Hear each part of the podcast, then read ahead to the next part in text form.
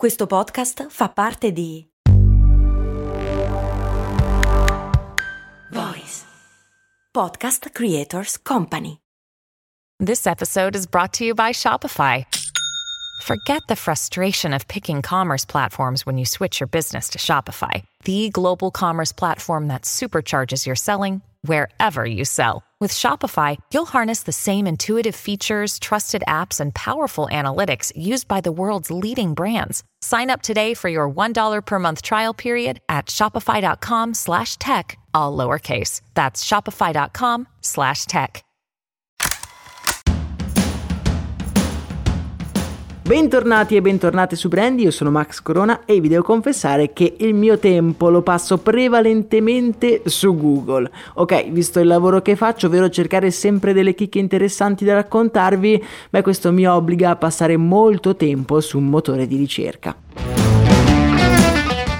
Molti però, con la sfolgorante entrata in scena dell'intelligenza artificiale, hanno predetto che Google ha le ore contate, ChatGPT e Microsoft sono pronte a sotterrarlo per sempre.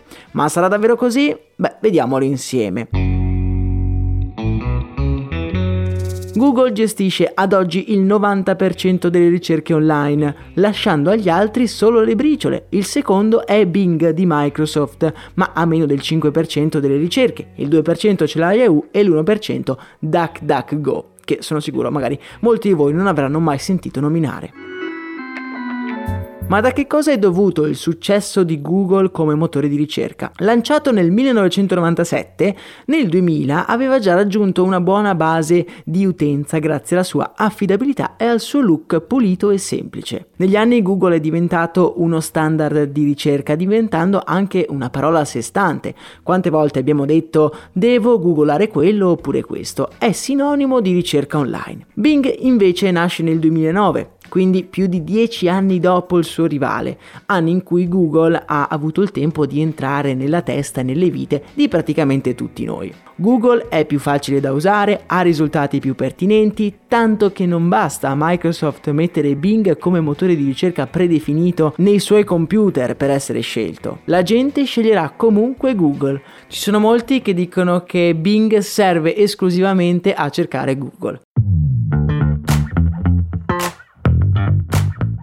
I motori di ricerca sono una cosa molto redditizia. Pensate che dell'immenso ricavato di Alphabet, la società che gestisce Google, più del 95% dei proventi, che sono tanti, proviene dalle nostre ricerche online. Non c'è quindi da stupirsi che Microsoft voglia una fetta più grossa di questa torta. Ora, come entra in gioco l'intelligenza artificiale? Essendo in una posizione di svantaggio, Microsoft ha recentemente investito la bellezza di 10 miliardi in chat GPT. Ne abbiamo già parlato qualche giorno fa. Una miracolosa chat che cerca su internet e risponde alle nostre domande. Microsoft lo ha così integrato all'interno di Bing, quindi non solo su Bing si ottengono praticamente gli stessi risultati di Google, ma ora puoi utilizzare direttamente la chat per conversare e chiedere direttamente le cose a lei, che farà le ricerche al posto tuo tuo e selezionerà solo quello che ti interessa. E le potenzialità sono immense, per esempio, vuoi estrapolare le informazioni principali da un lungo articolo scientifico? Beh, Bing te le riassume, un bel passo avanti nella ricerca online. A questa notizia Google è entrata diciamo un pochino nel panico e ha investito così di botto 300 milioni di dollari in un competitor di ChatGBT e ha subito presentato la sua versione di intelligenza artificiale ad un evento in cui però questa chat ha dato dei risultati sbagliati. Insomma, bene ma non benissimo. Quindi Bing diventerà il nuovo mattatore della ricerca online? Beh, io onestamente ho i miei dubbi. Per anni Bing è stato un po' la macchietta della rete. Pur essendo un prodotto valido, esattamente uguale a Google per certi aspetti, quest'ultimo nel tempo si è sempre più migliorato in fatto di design, rimanendo per decenni il prodotto preferito da praticamente tutti. Se vi capiterà di utilizzare Bing dopo aver utilizzato per anni Google, vi accorgerete che qualcosa non va. Il design delle scritte tutto mi sembra troppo e non credo che potrà fare molta strada se continua ad essere così. La sua nuova funzione che si preannuncia rivoluzionaria potrebbe cambiare le cose, ma Microsoft dovrebbe, a parere mio, cambiare prodotto, chiamarlo in un altro modo.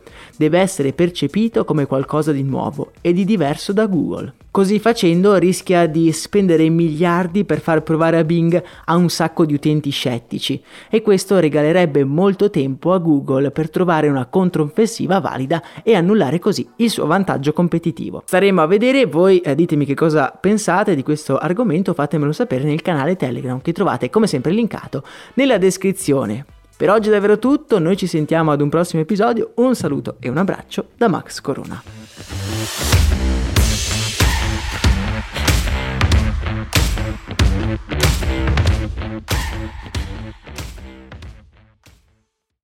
E adesso un bel caffè finito.